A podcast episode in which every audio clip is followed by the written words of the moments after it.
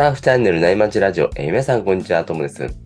今日も内町中のトークのように、たわめない話で盛り上がっていきたいと思いますので、皆さん海に向かう車の中なんかで聞いてもらえると嬉しいです。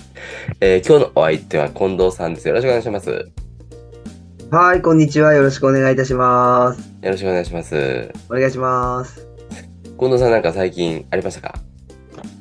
はい、えっと、今ですね、ちょっと物置、だいぶ物が溜まってきちゃってですね、ちょっと片付けをしようかなと思って、いろいろ、まあ、断捨離ってわけじゃないんですけど、いいですね。ちょっとこう、いらないものとか捨てていかなきゃななんて思ってて、んなんかいろいろやってるんですけど、もうね、何十年も使ってないのとかって出てくるんですよね。うん。うん。なんかあの、昔に使ってたバーベキューの、なんかあの、木炭みたいなのとか、うんうんうん。もうしけっちゃってでつかないんじゃないのかななんて思う。うん木炭、なんか炭みたいなのあるじゃないですか。はいはいはい。うん、ああいうのとかね。あとはなんか、多分お昔の両親とかが、あの、何十年も前の、何ですかね、結婚式の引き出物かなんかの、なんか、あの、昔で言うと、あの、なんか、新郎新婦の名前が入ったお皿とかですね。うんうんうんなんか、絶対使わないだろうっていうのが、うん。名前入れちゃうとね。ね、処分をはい。昔ってやっぱそうだったんですね。なんかね、昭和の時代とかね。ねえ、なんか名前が入るのがそもそもなんかすごいみたいな感じだったのかな。ねちょっとわかんないですけどね。完全に自分たちのことしか考えてないんだよな、なんて思いながらね。そうですよね。まあ、そういう時代だったんだなと思いながらですね。うんそう。あとはなんかあの、なんですかね、何十年も前のもも毛布一式とかね。ああ、いつ、いつか使うかもしれないって置いてたんですよね。そうそう、もうめっちゃ黄ばんでるような感じでね、もうね、色あせちゃってね、なんかうん使ってないのに。うん。そうそう。まあ、そんなのはね、バンバン捨てていけるかなって思ってるんですけど、うん。あの、スケボーもね、結構置きっぱなしにしてて、昔から。へえ。そう。でね、6本ぐらいあるんですよね。多いっすね。そう、数えてみたらですね、ずんーっとこう、流行り廃りでどんどん買買ったりとかしてたので、うん。で、なんかね、あの、グラビティのすごい昔の長いスロングスケボーとかね、はそう、あとね、エンビーっていうのがあったんですよ、昔。い。はい。それもね、どんぐらいだろうな、1メートル以上あるな、あれな、多分。えでね、4つウィールのところに穴が開いていて、え。はい。それでこうサーフスケートっぽくできるようなやつとかがあったり。とかね。うん。で、まあ、最近で言うとね、サスケっていうやつとか、あとは、はい一時期流行ったの、ペニーってちっちゃい、むめちゃくちゃちっちゃいやつ、ちょっとおしゃれなカジュアルなのあのサーフスケートみたいなのがあるんですけど、はい。あの、カラフルな色のやつ、ちっちゃいやつ。はいはいはいはい。そう。で、ウィールだけでっかいロングスケボー用のやつがついてるやつとかね。はそう。あの、最近のやつとかは、まあ、ちょっと取っとこうかなって思うんですけど、い。はい。あとね、昔ね、自作したやつも出てきたんですよ。へえ、そんなのあるんですね。そう。で、それはね、普通にスケ、スケボーの板を買ってきて、うん。で、あの、ウィールとかだけ別売りで買ってね、はうん。で、あの、ロングスケボー用のウィールとか、あの、スペーサーとかかませて、ちょっと車高、車高って言ったらないんですけど、高くして、い。はい。で、結構できるように、昔そんな、あの、サーフスケートってなかったから、へえ。なんか自分でね、作ってね、あの、やったやつがなんか感慨深いなっていうやつがあったりとかしてですね。あうん。なんかあの、思い出にふけっての乗ってみたんですけど、あ。はい。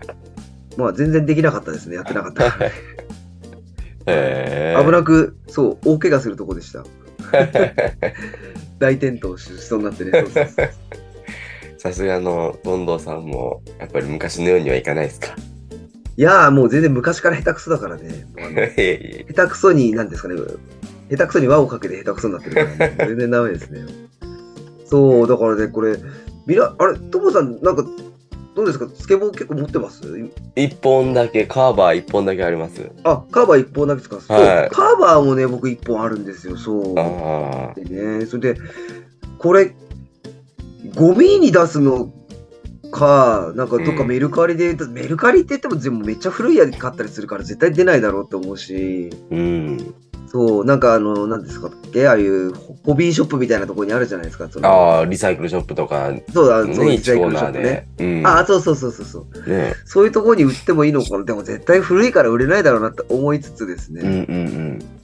これスケボーって普通になんだろう、粗大ゴミとかで捨てるのもちょっとなんかさ悲しいなって思いながら。うん普通にゴミとして出せるのかも全然調べてないからちょっとまだわかんないんですけど。うん。まあ優先順位的にどっちかっていうと毛布とかお皿とかの方が先に捨てちゃった方がいいのかなって思いながら、そうですよ。ね。うん。いざちょっと並べてみるとちょっと感慨深いものがあってですね。思い出もありますしね。そう。だから今度それをちょっと記念に撮ってインスタにでもあげようかなとかって思ってるんですけど。ああ、いいですね。はい。最近全然サーフィンのインスタ全然更新してないからですね。うん、しっかりやんなきゃなって思ってるんですけどね。はいはい。そう、そんな感じで、皆さんこれね、スケボーとか古くなったやつ皆さんどうしてるのかっていうのをちょっとなんかね、ちょっとお聞きしたいので、あの、なんか参考になることがあれば、皆さんなんか私に DM 送っていただけると、はい。ありがたいかななんてね思ってるしかないのかな。ですけどね。はい。うんうんうんまあ、そんな感じのアイスブレイクでした。はいなるほどね。はあとこらいいセット入ってきたんで、そろそろ本題に移りますね。い。はい、お願いします。近藤さんの回はですね、大人サーファーによくある体のお悩みに、えサーファーズ身体管理学の視点からお答えするというスタイルでお話ししていきたいと思うんですけども、はい。えー今回はいつもと違って、あの、近藤さんのね、インスタにこう DM いただいたご質問に対して、こうお答えするっていう Q&A 方式でやっていきたいなと思ってるんですけど、はい。あのーうん、前回ちょっとこれでやったんですけど、うん、結構ね、あの、好評だったというかですね、なんかうん、お礼の DM いただいたりとか、ちょっとしたんですよ。あの、全然インスタ上げてないのにですね、あの、メッセージいただいたりとか、ちょっと嬉しかったんですけど、そう、ちょっとしっかりインスタも上げなきゃなと思ってるんですけど、さっきのね、話とで、あれです。ですけど。で、今日もですね、いくつかまたちょっとピックアップさせてもらって、はいで、また今日4つですね、いただいたご質問に対して、まあ、お答えしようかなって思ってるんですけど、はい、まあ、前回も言ったように、まあ、一つ一つ、まあ、簡単に面白おかしく答えていきたいと思うので、はい、まあ、あの、今日もフランクに聞いていただければいいかなって思ってますね。はい。はい、わかりました。はい。サーファーズ身体管理学っていうのはですね、近藤さんのトレーナーとしての知識と趣味のサーフィンを融合させて大人サーファーに向けて体の管理の仕方とか知識ってところを整理したものになります。ではですね、早速 Q&A の一つ目からいきたいと思うんですけども、はい。えー、パドルが大変なハードな日に心拍数が上がってしまいます。うん。上がってしまうのは自分のスキルや心肺機能の、えー足りなさだと思うんですけどもうん。こういう時に心拍数が上がると息が上がるので自然と口呼吸になりますがこの呼吸って普段から鼻でするのと口でするのどっちがいいんですか？ってうん。鼻呼吸がいいってよく聞きますみたいなはい。問い合わせですね。はい。ね、これ、まあ皆さんね、普通に運動をね、ハードなことになればなるほど、やっぱりね、こう筋肉動かすわけだからね、うんやっぱり体力とか心肺機能がね、うん人によって差があると思うんですけど、やっぱり息がね、上がってくると、やっぱりどうしても鼻だけじゃ間に合わないから口呼吸になると思うんですよね。は、はいは、は、はってなるじゃないですか。なりますね。で、で、やっぱりそうすると、やっぱりなかなかパドルも体が重重くなってきてね、うん乳酸が溜まってきて、皆さん、ね、もうしんどくなって、もうなんだよって思うじゃないですか、ハードな日って。うん。そうで、これ、トモさん、どうですかね、鼻呼吸、口呼吸の話、なんかどっかで聞いたことあります？いやー僕あんま聞いたことないですねこれは。あ、本当ですか？で、はいなんかね、結構やっぱり鼻でする方が、まあ普段ですね。どっちかっていうと、普段は鼻でした方がいいよとかってよく話聞くんですけど、はい。で、これってね、まあ、なかなかほら、ね、あの、難しいんですよね。意識して、こうね、ずっと口でやんなきゃ、鼻でやんなきゃって意識するのも大変だとは思うんですけど、うんまあ、どちらかというと、これね、あの、普通ほら、体って酸素を大量に必要にするじゃないですか。はい。うん。で、簡単に考えると、これ、鼻と口って面積考えると、穴の面積考えたら口の方が大きいじゃないですか。どう考えたって。はい。うん。ね。で、やっぱりほら、走った後とか、ね、パドルハードな日っていうのは、やっぱりそれだけ酸素をどんどん人間ね、必要になってくるから、どんどん体が取り入れなきゃっていうことで、自然と口呼吸になってくるんですね。口から入れた方が、やっぱりどんどんどんどん空気入ってくるじゃないですか。はいはい。うん。で、空気入るってことは、そのまた肺の方にもね、ちゃんと入るわけなんですけど、で、これね、よく言われてるのが、く口の方って大体5センチぐらいあるって言われてるんですね、口があって人間開けると。うん、それで空気がちゃんと入ってくるっていうことなんですけど、はい。鼻からだと、どっちかっていうと、それがね、口に対して10分の1以下ぐらいしか入らないようになってるんですよ、空気が。ああ、そうなんですね。うん。でも、これ、普段の時とかって、やっぱり鼻ってほら、鼻毛とか、いろんなものが、こう、フィルターになっていて、はい。なんかこう、余分な変なもの、ウイルス、まあ、ウイルスとか、まあね、最近の話だとそういう風になってきちゃうと思うんですけど、うんそういうのを、こう、キャッチして、あうまくその肺の方に行かないようにっていう、その、ゲートがあるんですよね。それで鼻水が出たりとかってするんですよね。うん。うん。そうやってこうなんか、鼻ってこう人間、自然空気清浄機みたいな感じで人間に備わってるんですよね、鼻の方が。ああ、はいはいはい。そう。で、やっぱりそうするとね、こう、入ってくると、こういうウイルスとかもこう体温があるから、その行く間にも殺されちゃったりとかってするから、やっぱり鼻からの方が、そういった面ではすごく肺に対する影響って逆に、そういったウイルスとか入れないようにできてるんですよね。うんへで、口からだとやっぱりそういうフィルターがあんまないじゃないですか、どうか。うん。うん、そのまま口から入る空気ってそのままもう気道に行っちゃうので、うん。まあ、どんどんどんどん行ってしまうから、うん。そうするともしかしたらこう肺に入るそういう嫌なものっていうのがやっぱり口呼吸の方が入りやすくなっちゃうんですよね。なるほどな。うん、そう。でもやっぱり人間ね、ねさっき言ったように酸素をどんどん吸っていかないと体動かなくなっちゃうので、うん。筋肉にも酸素が必要ですからね、血流はいと一緒に。うんだからやっぱり運動中とかそうハードな運動するときっていうのはやっぱりこうは鼻からやるよりは空気をどんどん口から入れて心拍数を高くしてどんどん体が動くようにっていうふうになるんですけども、はいはいはい。なのでこれまあどっちかっていうと普段からは鼻呼吸の方が普段はね何もしない日とかはいいし、うん。あとやっぱり体力があればね、その心拍数上がらないから口呼あの鼻呼吸のままできるから、やっぱりね、体力上げるってこともやっぱり必要なんですよ。ね。うん。そう、だからマラソン選手と私たちに比べたら、やっぱマラソン選手たちの方がやっぱり鼻呼吸してる余裕があるんですよね。やっぱ心肺機能高い人の方が。そう。だからできれば鼻からの方がそういったウイルスの感染とかも防げるから、鼻呼吸の方がいいんですけど、うん。まあ、ハードな時とかはやっぱりこうね、パドルやってる時にきつかったらやっぱり大きく深呼吸じゃないですけど、どんどんどん口から酸素を入れあ入れて、うん。やっぱり落ち着かせるっていうのがいいと思いますので、あこれはやっぱり、普段はやっぱりできれば鼻呼吸がいいんですけど、まあ、そういった有事の時、有事っていうのも変ですけど、やっぱりそういう心拍数上がった時は、口から、まあ、そうか、パドルハードな時は有事ですよね。ーいや、もうね有事ですよ。もう息切れてて、息切れてて、息切れてる状態でドルフィンするのすごいしんどいですからね。そう、めっちゃきついですよね。だからやっぱりそこはやっぱはいり口呼吸で、やっぱり心拍数を早く落ち着けなきゃいけないって、うんそれ、体力戻すというか、心拍数を落ち着ける能力っていうのも心肺機能の強さだから、へやっぱりそういう時とかはパドルしんどくなったら、やっぱりしっかりもうどんどんどんどん酸素を取り入れて、え。うんあの、心拍を落ち着かせるっていうのが大事になりますから、なるほどね。まあ一応その口からは入れるもの、鼻から入れるものでそれだけ大きな差がありますよっていうのをちょっと意識してもらえればいいかなっていう気がしますね。で、フィルターはやっぱり鼻の方が多いですよっていう感じに。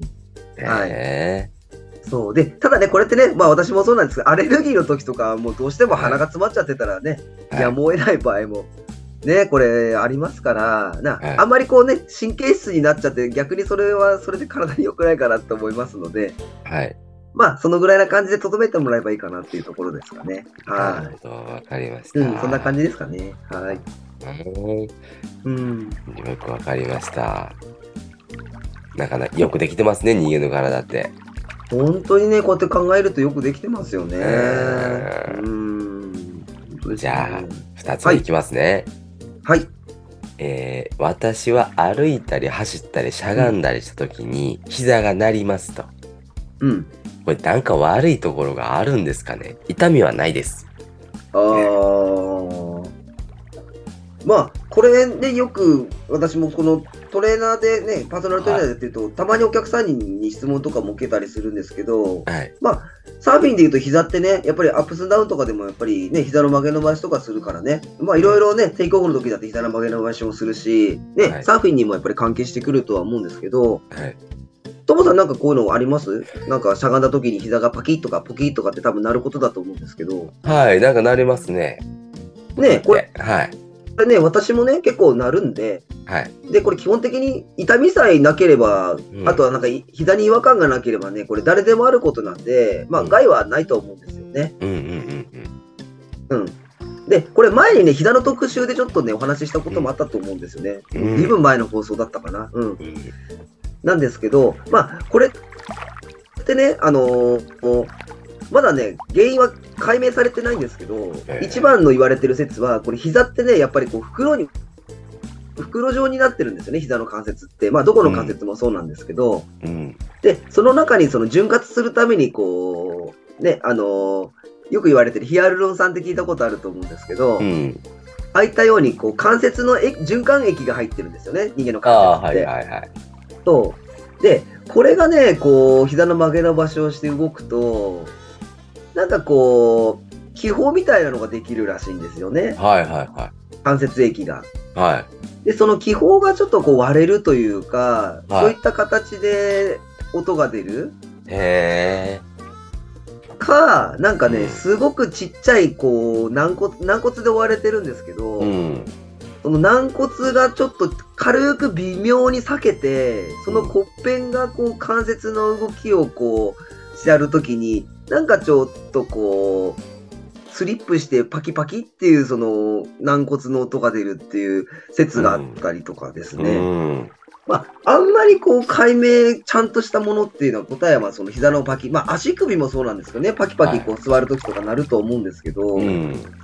なので、あんまり気にしなくてもいいかなっていうこの方のお話もね、そうなんですけど、痛みはないっていうことなので、うんはい。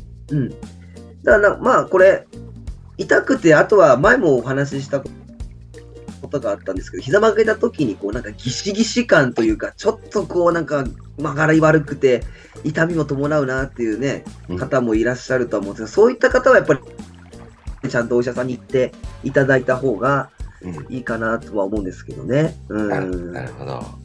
そう。で、まあ、ちょっとね、こういった微妙なパキパキ、ポキポキ音、軽い音とかだったら全然気にしなくてもいいと思うので、うん。はい、あの、問題なく、もう滑らかに関節ってやっぱね、動かさないとね、あの、どんどんどんどん動き悪くなってしまうので、うんまあ、痛みさえなければサーフィン続けていただいて全然大丈夫だと思いますね。うん。はいはいはいはい。はい。なんかね、まあストレッチしててもなりますもんね。と、ストレッチしていてもなりますうし、ん。これなんか、あとはずっと、ともさんなんかもそうかもしれないですけど、ずっと仕事で座っていて、はい。それで動き出した時とか、またね、ずっと座っていた時にまたちょっとしゃがもうとした時なんかは音が鳴りやすかったりとかってするのかなっていうのもちょっとあるので、確かに。はい。うんうん。まあ、これね、でも関節ってね、すごくその膝もそうですけど、肩関節とかもやっぱりサーフィンにとっては大事なんで、まあ、そうやって気にすることってちょっとしたね、あれ大事になるかもしれないので、まあ、痛みが出なければいいと思うので、ちょっと変な痛みとか出てきて、あれ違和感があるなっていう時にはさ、早めにお医者さんに行ってみ、ちょっと軽く見てもらってもいいかもしれないんですけどね。うん。なるほど。わかりました。まあ、この方の場合はまあ気にしなくてもいいかもしれませんね。はい。はーい。じゃあ、3つ目いきますね。うん、そうですはーいね。じゃあ、3つ目いきます。はい。えー年齢とともに夜中にふくらはぎがつる日があります。うん。あまりの痛さに目を覚ましてしまうことがあります。サーフィン中につるのは疲労だったり、冷えだったり、水分やミネラル不足の可能性だと以前の放送で聞きましたが、寝ている時に起こるのはなぜですか？ご質問ですね。ああ、まあ、これもよくお客さんからですね、き特に、まあ、へまあね、変な話なんです。年配の方とかによくあの聞かれることが多いんですけど、はいはいはいはい。トモさんどうですか？寝てる時にすることってあります？なんかこう、小村がりとか言うんですけど、こうガーンとこう、なんかこう、ふくらはぎとか足のすねとかが急に寝ててつって起きちゃうみたいやー、僕ないっすね。あじゃあ、ともさんはまだまだばっちり、あれなんですね。おおまあ、お若いって言っちゃうと失礼かもしれないんですけど、まだないっすね。あ まだないですか。はい。そう。これってね、そう。つる原因っていうのはね、前もお話ししたと思うんですけど、ね、あのーやっぱり、冷えだったりするので、寝てる時につっちゃう時も、同じようにそのエアコンのね、こう、夏なんか特にあるかも、冬もそうかな。あのーそれでから筋肉が冷えちゃって、それでこう寝返り打ったりするときにこうつるっていうことも結構あったりとかってするんですけども、うん。これなんかねメ、メカニズムっていうとね、なんかあれなんですけど、まあ、寝返り打つときって筋肉ってこう、ちょっとこう変わるじゃないですか。場所というか、この筋肉の状態が寝返り打つと。うん。で、その時にこう、筋肉の腱っていうのがこう、ストレッチされるんですよね。一緒に。うん。で、でそうするとね、この腱のところに、なんかね、感覚を受容する変なね、こう、センサーみたいなのがあるんですよね。はうん。で、それが結構こう、勝手に判断しちゃって、い。はい。あれこれ、場所が変わったから、ちょっとこれ気をつけてね、みたいなことをするんですよね。おはいはいはい。うん。で、そうすると何をするかっていうとね、変にね、筋肉をね、勝手に収縮変な方向にしちゃったりするんですよ。へえ。うん。で、これをなると、こうよく言われてる身長反射っていうね、専門的な用語で言うんですけど、はい。これがね、こう、結果として、こう、強い痛みをやっぱり筋肉が伴ってしまうってことがあるんですね。これがつる原因というか、身長反射が起こしてっていうことがあるんですけど、うん。これがね、意外とその、例えば、こう、年齢いってしまうと、筋肉の、なんですかね、水分の量とか、いろんな硬さとかが、やっぱり、年齢とともにやっぱりそういう風に硬くなっちゃう人が結構いらっしゃるので、あと、普段あまりこう、動かしてないとかね、ストレッチしてないとかっていう人なんかは、結構釣りやすくなってきてしまうので、うん。なので、これね、まあ皆さん、こう急に寝ててバーンと釣っちゃう時ってあったとするじゃないですか。ふくらはぎとかすねとかが。対処法なんですけど、はい頑張ってね、あの立ち上がっていただきたいんですよ。足つった時でも。はい。寝てる時に。そう。で、頑張ってあ立ち上がってもらって、どっか壁に手をついてもらって、そこでね、痛いの、痛い中でも頑張って足踏みを軽くしていただくんですよ。はい。ポンポンポンポンポンポンって。うん。痛いですけどね。はいで。、そうすると筋肉がその身長反射っていうのあ違うんだっていうふうに判断してくれて筋肉っていあの和らいでくれるんですよね。なので皆さんこう寝てる時に足がつっちゃったら頑張ってちょっと立ち上がっていただいてあのポンポンポンポン軽く足踏みをしてください。これね嘘のようにねあの収まったりします。うん。で、あとはまあ、いつものようにやでね、逆にこう、ぐーっと足首持って、こう、ふくらはぎのストレッチしてあげるっていうことも大事なんですけどね。うん。そう、逆にね、すねがね、こうつっちゃった人なんか、こうやってね、なかなかすねを伸ばすのって難しいからはい、そういった方はね、さっきの足踏みが一番いいと、へえ。はい、そうやってしていただければいいかなって思うんですようね。ん。そう、ともさん、いずれなりますよ、多分。ああ、じゃあ、怖っ。って。夜になったらびっくりしますね、それ。ねどうしてもやっぱり、うん、あの、もう飛び起きちゃう人もいるらしいんですよね、これって。へやっぱ痛いですからね。ようん要はほら、サーフィン中に足つった人なんかも同じだと思うんですけど、それが寝てる時に起こるわけですからねえ。。うん。うん、飛び起きちゃいますよね。うん。うん。そうだからなった時にはそうやって足踏みしてもらえばいいし、まあ予防としてはですね、やっぱり普段からね、足ちゃんと動かしてあげて筋肉内の血流とかね、そういった循環を循環を良くしてあげるってことも大事で、まあ寝る前にちょっと軽くストレッチしてあげたりとかね、はいはいはい。そういった形でちょっと筋肉に余裕を持たせてあげて寝るっていうのが結構大事かもしれないですね。うーん。まあ、あとは心配だったら、ちょっとその、あのね、マグネシウムとか、ちょっと栄養面のこと、あのミミネラルが足りてなかったりとかってするので、ちょっとその栄養面をちょっと見てもらったりとか、なるほど。あとはあの漢方薬で前もお話ししたと思うんですけど、つぶらの69番っていうですね、うん。薬感情糖っていうのがあるので、うん。その漢方薬は結構足のつりの予防とか筋肉に対していいって言われてる漢方薬なんで、うん。まあそれ飲んでもらってもいいかなっていうところですかね。うん。なるほどね。いろいろケアするあれがあるんですね。そうなんですよ。結構防げることは防げるかなっていうことがあるので、はいはいはい、この足のつりに対しては、まあ、いざとなったら足踏みをしてもらえれば頑張って起きてですね、なるほど。してもらえればいい。いいですね。はい。まあ、でもそういうこと知ってるだけでも落ち着きますよね。あの、それだけでもちょっと安心して寝れたりとかってしますから、ね。うん。うん。まあ、しっかり寝る前にこういったケアをね、していただくことが大事ですかね。はど。わかりました。い。でもね、なかなかゼロにはできないですね、これはうね。ーん。なかなかそう、年齢とともにっていうのはあるからね。はまあそうですよね。い。うん。うん。わかりました。そうですね。はい。じゃあ次、最後のはい。4つ目の質問ですね。はい。えー飲み会大好きなおじさんサーファーですと。お酒を飲む前に、みんなそうですよね。お酒を飲む前に何か食べた方がいい。また昔からすきっ腹に飲むのは良くないと言われてますが、太るとか抜きにして、なぜ飲む前に何か食べた方が酔いにくくなるんですか？っていうご質問ですね。あーそうですね。あれ、これね、なんかほら、よく飲む前に牛乳飲むといいとかって聞きますよね。うん。うん、うん、うん。うん。なんか、ともさん、あれですか？ね、お酒飲む前になんかそういった心がけとかってあります？あのー、今日は飲むだろうなっていう時は、うんよくコンビニに売ってるヘパリーゼとか飲みますね。ああ、うんうんうん。あと飲んでる最中は僕あんまりいろんなお酒飲まないようにしてます。あ、ちゃん、ちゃんぽんね。もうはしないようにしてますね。はい。ね、これね、やっぱサーファーはね、皆さんね、はいやっぱね、明るい人も多いし、飲み会大好きな方ってめちゃくちゃ多いとは思うんですよね。うん海上がりにね、みんなで飲むのも最高いいですよね。。うん。うん、最高。で、えそう。で、トモさん飲んでるそのはいヘパリーゼとかってどっちかっていうと、肝臓を助けるものですよね。そう。ああ、そうですよね。うんで、まあ、なんで酔うのかっていうと、これって結局、体のね、その血の血中の中にアルコール濃度が高くなればはい酔いますよね。はい。はいうん。血流の循環の中にアルコールが乗っかっているわけだから、どんどんどんどんね、いろんなところにアルコール成分がいくわけですから、うん。で、それが脳に行けばね、体の感覚が麻痺してきますよね。ううん。ん。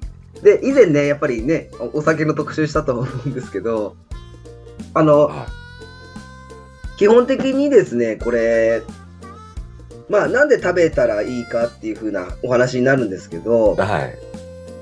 基本的にこれって胃にほら、溜まるじゃないですか、最初に。はい。うん。で、胃の中に、例えばみの飲むじゃないですか、お酒を。はい。お酒を飲んで、まだ胃にいた時ってまだ、あの、吸収されてないですよね。胃胃にあるわけだから。はいはいはい。そうですね。うんそそれが、まあ、アルコールとかだとその分、そのままスーッとまた水分だから、また、それが小腸とかの方に行くじゃないですか。胃の,、はい胃の先の方に。で、はいそこで吸収されて、まあ、血中の方に入って、はい。で、肝臓がまた処理をしていくわけなんですよね。はい。うん。で、さっきお話があったように、た飲む前に何か食べとくと胃にあるじゃないですか。はい。で、胃に何かあると、胃の消化が遅くなるんですよね。はいはいはい。うん。で、それってやっぱりアルコールを入れれば、やっぱりその時に何かがあれば、アルコールがそのまますぐ腸に行かないで、ちょっとこう胃の中で留めてくれるんですよ、何かあるから。はいはいはい。はい。そういった形で、その牛乳だったり、まあ、これよくチーズとか食べるじゃないですか。うん。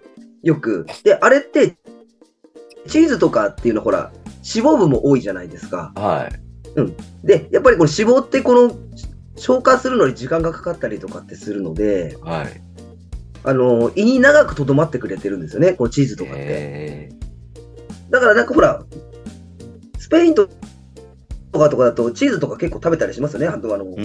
ハムとかね。ううん。ああいうのってやっぱりその、なんだろう、消化を遅くさせるために、そうやってお酒があんまり回らないようにとかっていうのはあるのかもしれないですよね。なるほどね。うん。なのでやっぱほら、すきっ腹に良くないっていうのはやっぱり、そういうところから来ると思うんで、はい。うん。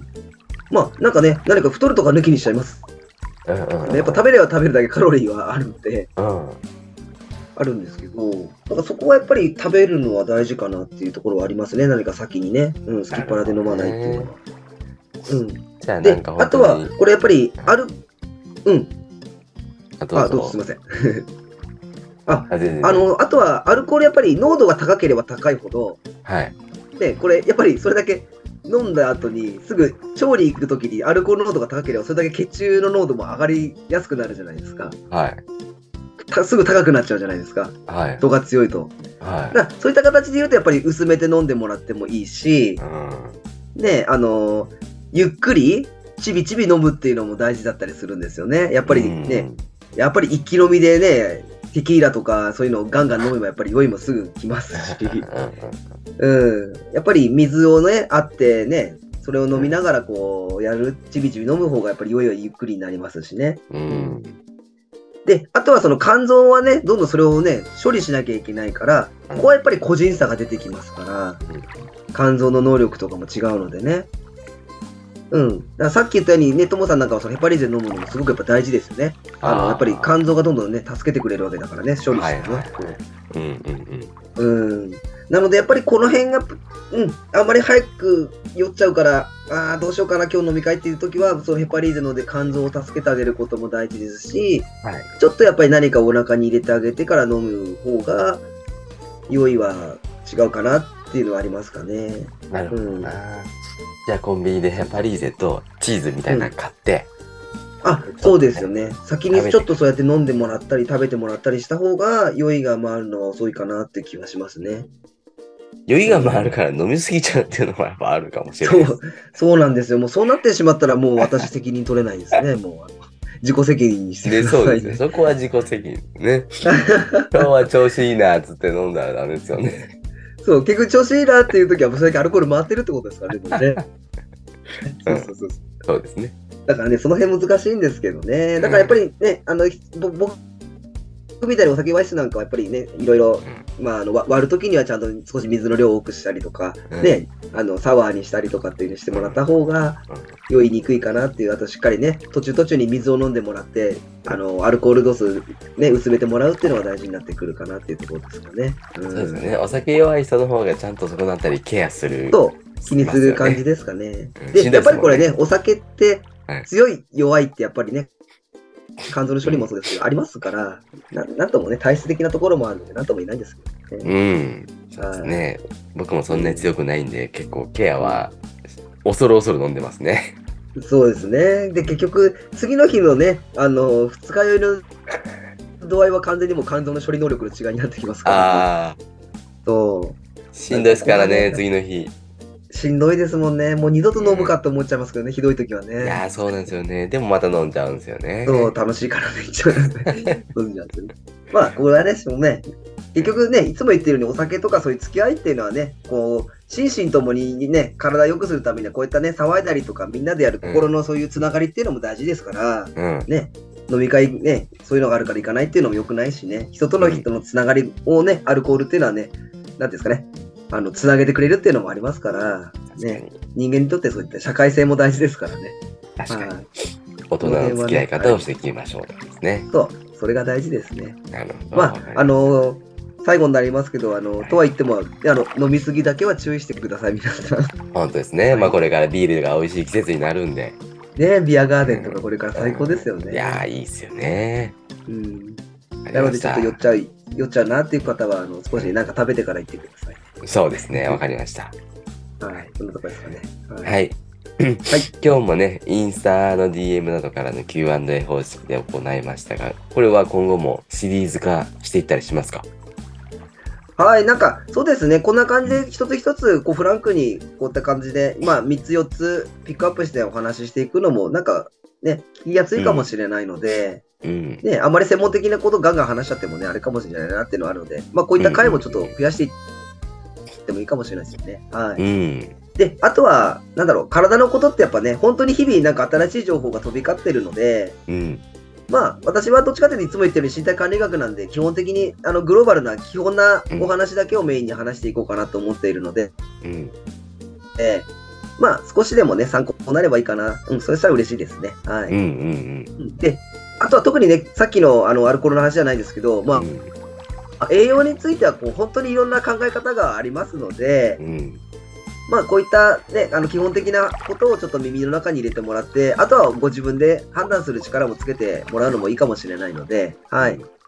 まあ、そんな感じで、この Q&A コーナーをやってもいいかなっていう感じですかね。はい。うん、ね。まあ、またやりましょうか。ね、そうですねうん。わかりやすいですもんね。はい。少しずつ、なんかね、ちょっとあの、DM にお答えするのも、こうやったね、公というか、こういったね、皆さんよく、なんか、疑問があるなっていうところをピックアップしながら、ちょっとこっちのラジオの方でもお答えしていくのもいいかもしれないですね。そうですはいね。じゃあ、ぜひ何か体のお悩みある方は概要欄に、近藤さんのインスタの URL 貼っておくんで、DM してみてください。はい、ちょっとインスタの更新滞ってますので、今日お話ししてて、なんかちゃんとインスタもやんなきゃなって思ってますので、しっかりやります。はい。あの、なんか疑問な点とかあれば、あの、お気軽に DM ください。うん。まあ、あの、わからないことは、あの、わからないってしっかりお答えしますので、その辺はご了承ください。はい。はい。あとね、Spotify のプレイリストで教えてサーファーと身体管理としてまとめてるんで、こちらも概要欄に URL 貼っておきます。ぜひ興味ある方はチェックしてみてください。はい、ありがとうございます。はい。じゃあそろそろいいお時間なんで、今日はこの辺で終わりにしようかなって思います。えー、近藤さんありがとうございました。ありがとうございました。はい。飲みすぎには注意しましょうっていうね、お話しした後であれなんですけど、今日もパナイさんのキンキンを聞きながらお別れです。じゃあ、それでは皆さんのところにいい波が来ますように、えー失礼します。失礼します。